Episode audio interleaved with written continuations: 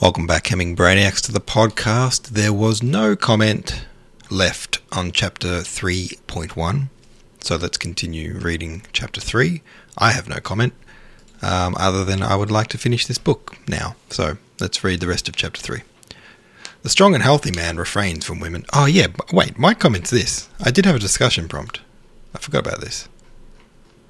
George has proven himself racist, misogynistic, and into incest as well. Um, but in this chapter, particularly so far, just very misogynistic. Just the way he's talking about women, I find very distasteful. I wonder if anyone else feels the same way.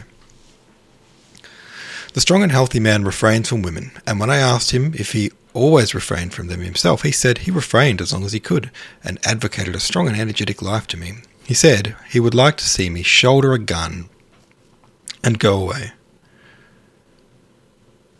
Not to Scotland to shoot grouse, but to Africa. Every young man should go forth and lead a natural life. Abyssinia was often mentioned, and to discover the source of the Nile was held up to me as an ambition suitable to my healthy my health and my fortunes. I should come back a far finer man than I went. Alice Harford and Annie Temple were probably given to us so that we might resist their seductions, which were very trivial to a man who had got anything in him. And if Abyssinia and the source of the Nile appeared to slight and too slight an adventure, there remained the Sahara and the mountains of the moon and Timbuktu, where no European had been, but which a determined man might reach. And in his imagination, Jim would roam through the great equatorial forests, filled with, he said, cities, relics of a civilization that had passed away now, inhabited only by lions, and to encourage me to accept an African adventure, he would pull out a picture of a troop of elephants plunging through some reeds into a river while a gorilla disported himself on the branches of a dead tree. This led us to consider the exploits of Du Chaillu, who had shot the first gorilla. The animal had approached, thumping his breast with his fists, and the sound that he produced was that of a big drum. Du Chaillu had, however, knelt unmoved, saying to himself, Not yet. The gorilla approached another ten steps, and Du Chaillu said, Not yet. And again the gorilla approached, and Du Chaillu said, Fire! And the gorilla rolled over dead at Du Chaillu's feet, after twisting the rifle as if it were a bit of wire. Jim admired such nerve as this, and it recalled to him an excellent shot he had made years ago when he was staying at Moore Hall. He had said he would like to shoot a marten, and he had taken a rifle with him. Martens were rare even at that time, and he had caught sight of one at the end of a branch and had shot it, and the incident had inspired him to think that he would like to wait for a lion in the moonlight at the foot of a tree. A moment like that is worth living for, and exalted by the thought he would seize his palette and paint Cain amid the rocks, by the sea under the darkening sky, his arm thrown about his sleeping sister, a spear within his right arm, and as if the terrific lion stealing down upon him were not sufficient terror, Jim would sketch a lioness and her whelps in the background, as all the beasts in the picture were roaring. Jim roared in accompaniment. While whirling a mass of vermilion and white upon his palette, and then uttering a deep growl, he would rush forward and red tongue would appear, and when he had mixed emerald green with white, he would advance some paces cat like, and then, snarling, would reap, leap forward, and a moment after a great green eye started out of the darkness. He retreated to watch the effect of his work, and in the frenzy of creation soliloquized, explaining to himself and to me the reason why his pictures were refused by the Academy. The art that had academicians catered for was a meanly realistic art, and for them to accept his picture of Cain defending his wife from wild beasts, the lion's mane would have to be painted from the bearskin rug, every hair put in, and the dove that Jim's memory of Alice Harford had rescued from Cupid, and which she clasped to her bosom, would have to be studied from a dead pigeon sent round from the poulterer's. Alice's great blonde body was finely conceived, and the movement of her shoulders bending over the eager boy was well enough, somewhat rudimentary, but better in a way than the frigid sophistications that pass for art in Burlington House. If he had nothing else, he had the sense of the noble and the beautiful. But Was he speaking the whole truth when he said that the academicians would hang the picture if every feather were imitated from real feathers? Did he believe it to be as well painted as the Correggio in the National Gallery? Was the modelling of that shoulder altogether faultless? Was it not emptier than the Correggio? Was not the Correggio more real? At that moment it became clear to me that the feet were not as beautiful as those in the bright picture of the Italian master, and that Jim could not make them as beautiful, for he had not learned to draw and to paint from nature. If he had gone to the academy schools and subjected his genius to discipline, he might have been the great painter of modern times, but I could not see Jim attending the academy schools, drawing patiently from the model, working out the shadows with a stump.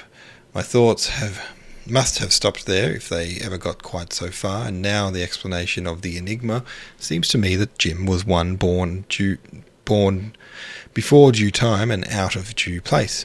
In Mayo in 1830, for his talent to have ripened fully, he should have been born in Venice in 1660. His mentality was of that period, and his appearance conce- con- coincided with his talent. Splendid shoulders, fine head upreared, an over-modelled brow, a short aquiline nose, proud nostrils, long languid hands, but why enumerate a portrait by Van Dyck?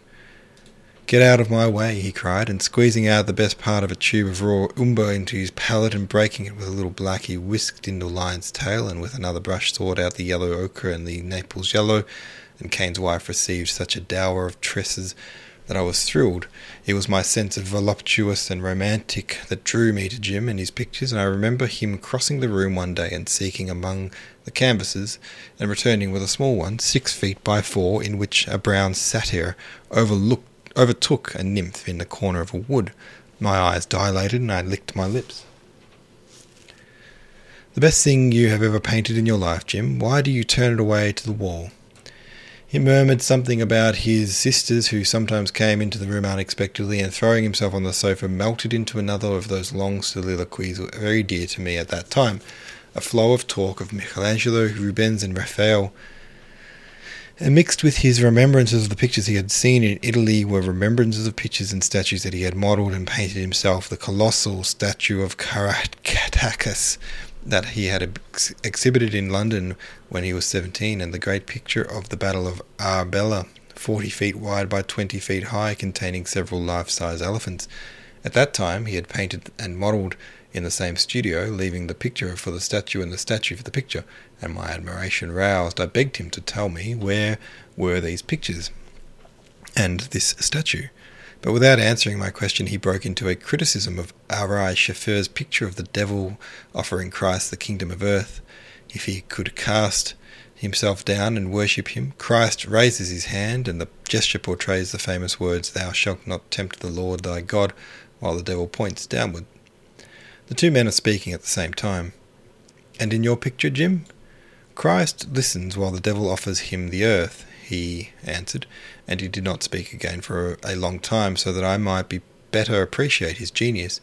An intense moment of appreciation was when he said that no gallery in the world afforded so many beautiful pictures to his sight as did a dirty ceiling.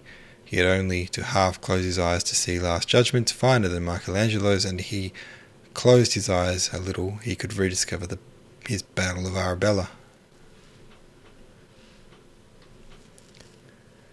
The lost picture, I said, but Jim, the satyr returning the nymph, is he visible in the ceiling above your head? Jim laughed. Perhaps not in this ceiling, but in the ceiling above the little sofa at Alice Harford's. These lapses of humour jarred a little, and I was glad when he lowered his eyes from the ceiling and remained quite still, considering the picture of the nymph and the satyr, and I thrilled again when he said, that picture has all the beauties of Raphael and other beauties besides.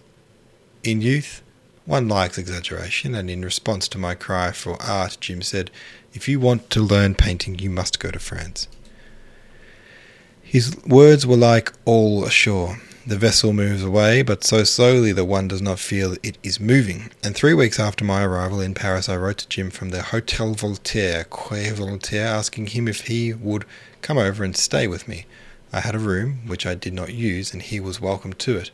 But he wrote, saying that he could not come over to Paris at present, and I was very much hurt by his ironical thanks for the room which I could not use.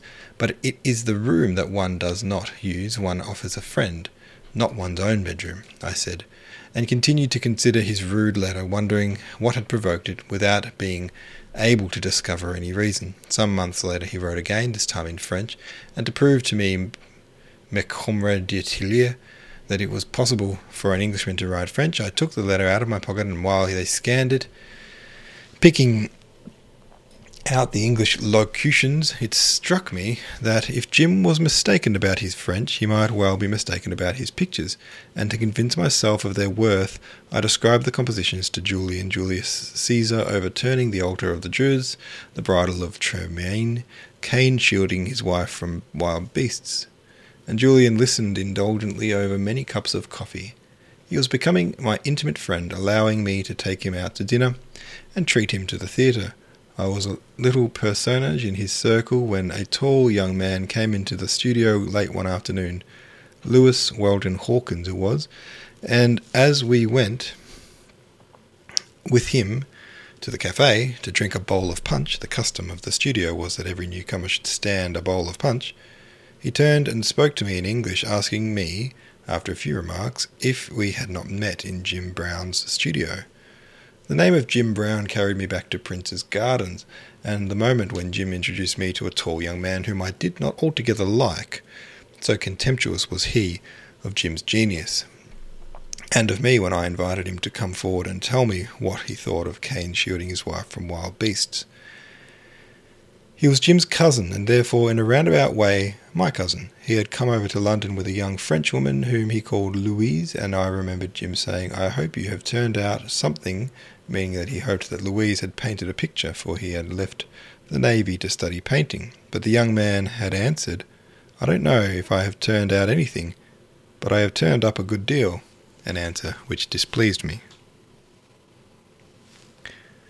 There was no time to remember any more. We had arrived at the cafe, the conversation had become general, and the first thing that was borne in upon me was Lewis spoke French like a Frenchman. His thoughts moved in a language which was not extraordinary, since he was born in Brussels, and when we returned to the studio, the whole studio gathered about his easel and admired his audacity, for he had sketched in the model and the entire background the stove that kept the model warm, the screen behind which he dressed and undressed, and the yellow curtain which sheltered him from the draughts. The elders, Renouf and Boutet de Monvel, saw through Lewis's faculty to them it was mere douchy, ignorance giving itself airs, but to me, who could not express myself at all, and who spent a whole week stuttering and stammering through a wretched drawing, the hour's work on Lewis's canvas was almost as wonderful as one of Jim's pictures. His manners were winning and easy. He crossed the studio with a deference proper in a newcomer, and seating himself in front of my drawing, he advised me.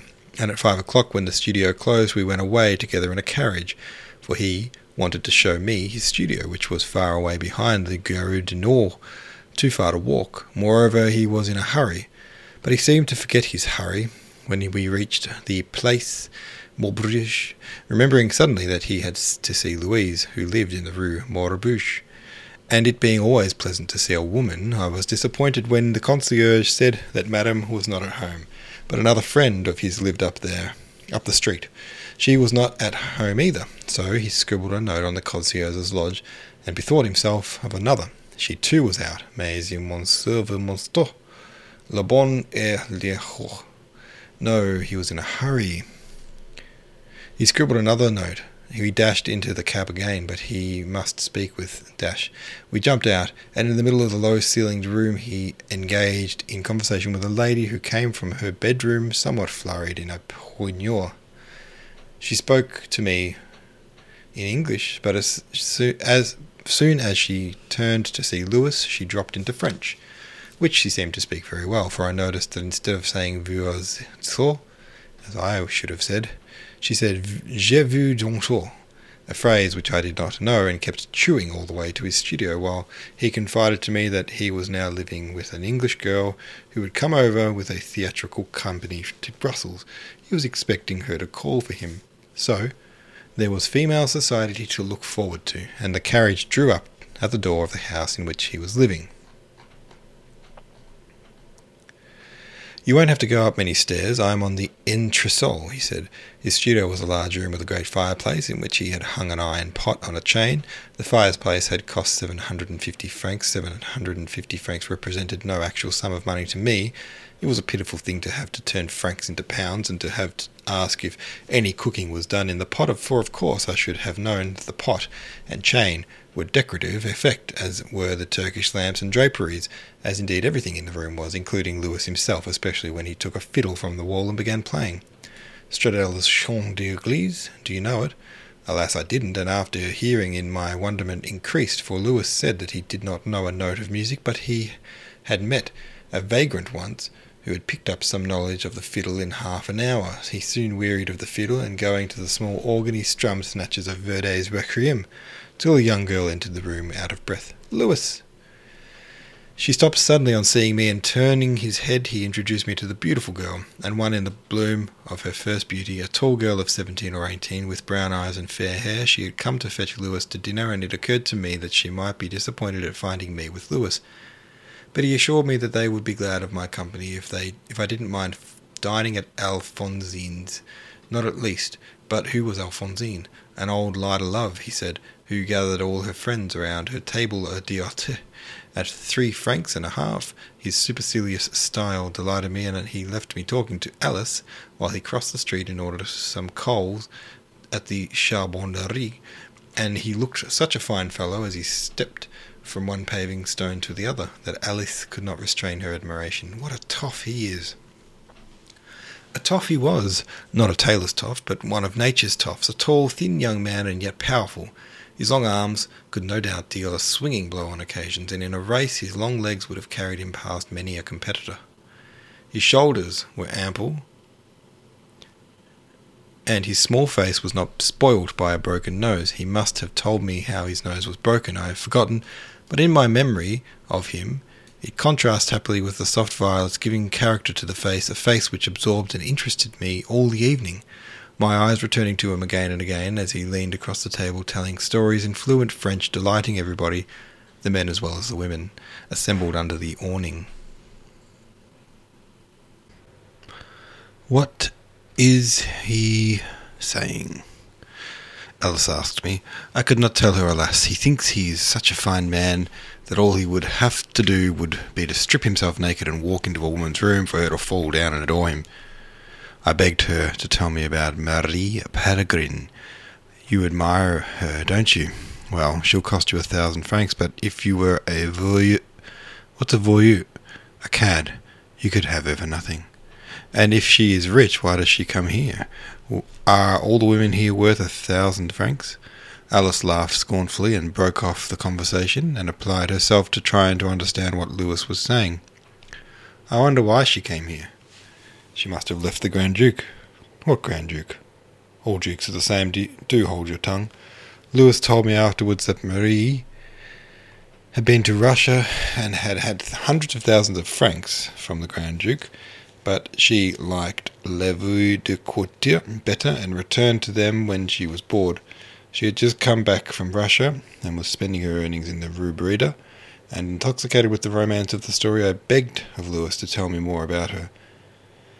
But he had told me all he knew, and Alice sat very much annoyed, for she was just as pretty a girl as Marie Pellegrin, and if she had the luck to be introduced to Grand Dukes, she would know how to put her money to better use. We were in a Victoria, for Louis had proposed an excursion to Bullier, and a train of cabs crossed Paris over the bridge down the Rue de Banque and round the Luxembourg. But I cannot write with this same insight and sympathy of the Bal Bullier as I did of the Elysée Montmartre in the story entitled The End of Mary Pellegrin. I am a Montmartrekin, and Bullier, unhallowed by memories, rises up a mere externality. A crowd pushing through the tables and chairs set under trees, sweating waiters doing their best, and the band under cover, a sort of exaggerated shed, into which one walked from the garden. I never danced at Bullier, and it matters little to me that the finest can-can dancers assembled there. Polkas and waltzes were looked upon as a kind of waste of time, but the moment the band struck up a quadrille, the crowd formed in dense rings, and the merits of the kickers were discussed as eagerly as the toreadors in Madrid and Seville. The grisettes of the quarter advanced kicking furiously, and about one in the morning the company separated through the Latin Quarter, and Montmartrians returning by themselves, for nothing was more rare than a Montmartrian to bring a grisette back with him, the girls being with one accord faithful to their quarter. Lewis and Alice dropped me at the Hotel de Russie, going on themselves to the Rue Saint Denis, somewhere between the Boulevard Sebastopol and the Gare du Nord, I think. My last words to him were, You'll be sure to be at the studio tomorrow, for I was anxious that Julian should see my cousin's picture, and I can see myself still bringing him round to Lewis's easel. An instinctive fellow Julian was, divining at once a useful ally in Lewis. And to make sure of him, Julian proposed a few weeks later that we, Lewis, myself, Julian, Renaud, Boutet de Monvel, and a few others, should take the first boat next Sunday morning to Bas Meudon the landscape painters, he said, would find some pretty motifs along the banks of the Seine, and others could go for a walk. And I remember that Renouf and Boutet de Monvel went off together and returned an hour later, saying that they had found nothing and tempted them, whereas Lewis had been immediately struck by the picturesque ascension of the staircase leading up from the river to the village. Was it jealousy that stayed them from admiring his facility?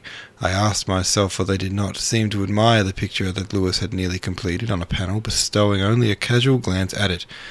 They begged to talk about breakfast, but Lewis could not be persuaded to lay aside his palette overflowing with bitumen and cadmium yellow. He continued to add bits of drawing, and I to admire the perspective and to wonder how he did it. Alice watched him from under the sunshade, and Julian caught my serious attention when he said, all the faculty will go for nothing if he doesn't come to work at the studio. We found the others waiting for us at the door of the restaurant very impatient, and to my delight our table was laid under the trellis and green leaves, and my white table appealed to my imagination, and the cutlets and the omelette linger in my memory, and the races that we ran in the evening when the bats came out, Lewis beating me a little in one race, for his legs were longer, but only just beating me, whereupon one, whose name I cannot recall, challenged me to a race with him for a bottle of champagne, and Lewis whispered, Take him on, and you'll run away from him. And to my surprise, Lewis's judgment turned out right. My competitor gave up after a few yards, we drank his champagne, and the boat took us back to Paris. All a little conscious that the last lights of a happy day were dying, the day that I felt I should never forget. We shall be thinking of this day when we are old men, I said to Lewis, and was ashamed for a moment of my emotion. We, he had not heard. He was talking to Alice. The night gathered about the green banks of the Seine, and the dim poplars struck through the last bar of light which seemed as if it could not die.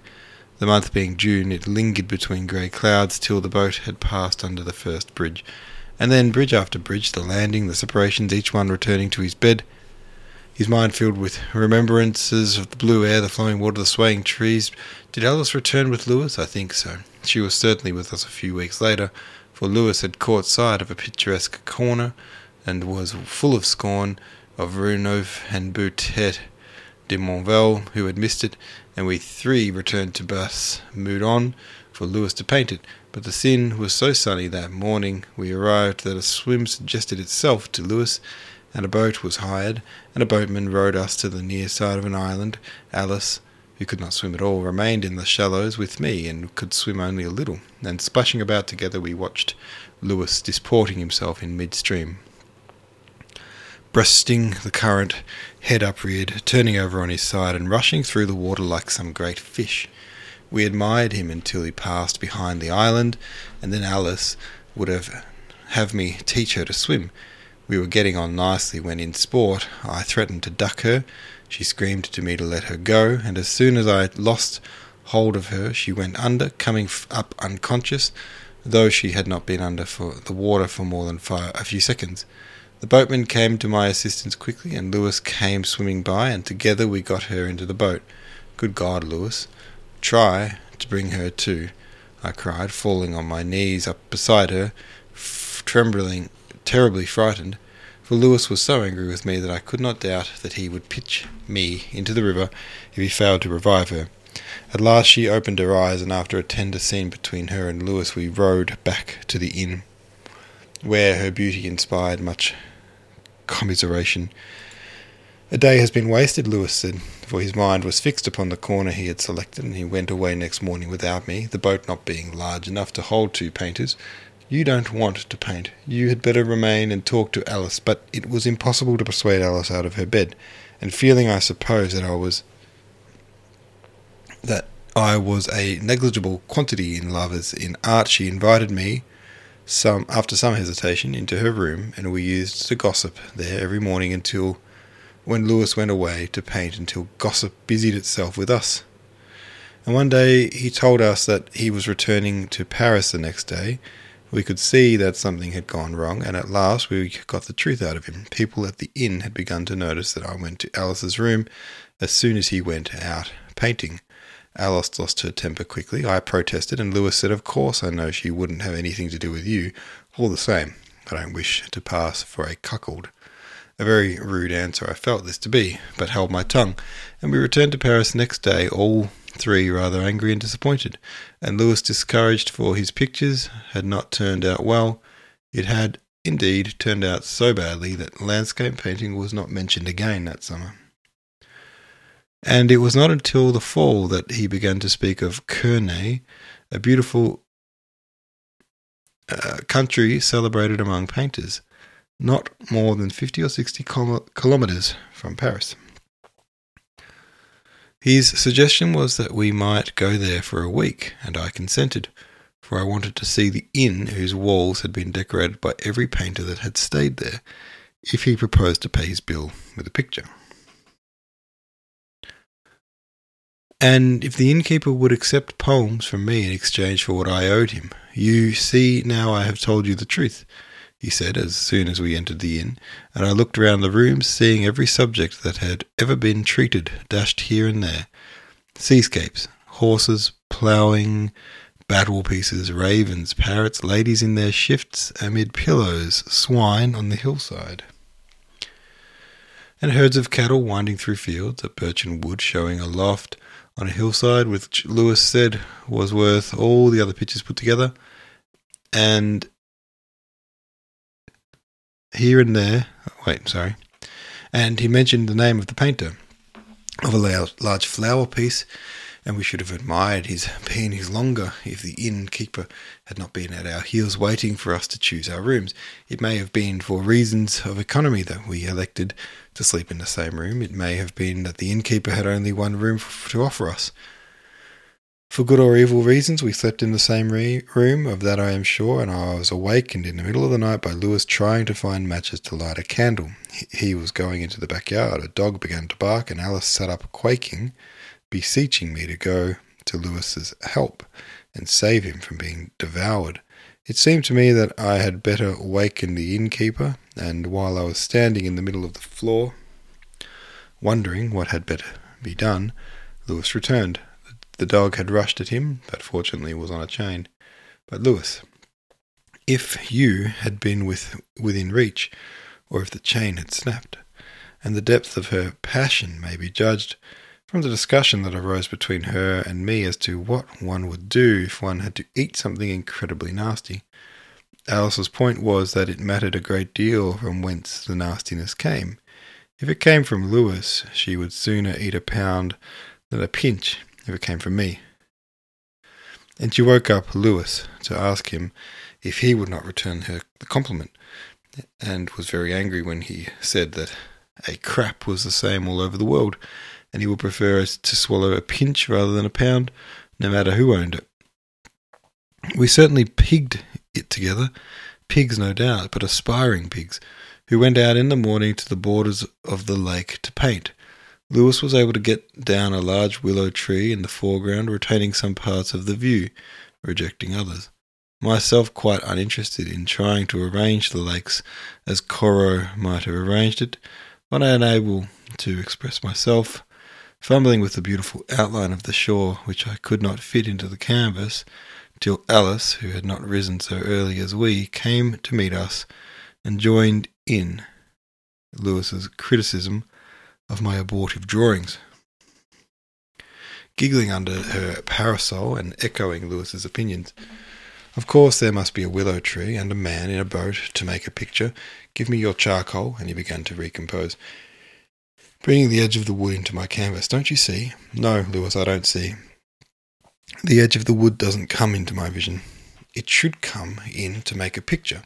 And he strove hard, vulgarizing what I had done, and doing this so successfully that in the end he had to hand me back my pencil, saying he was sorry, that perhaps it was better the way I had it. Alice did not think so, and we strolled over to admire Lewis's work, which captured all her admiration. I think that is how Corot would have seen it, he said, and we watched the slate coloured lake amid its autumn tints and sedges, and returned to Paris a few days afterwards without a picture to continue. Good heavens! It's twelve o'clock, and I've been sitting here dreaming since ten, and my eyes went to the large fat volume on the table, not one line of which I had read. And that's the end of chapter uh, three. All right, thanks for listening. See you tomorrow.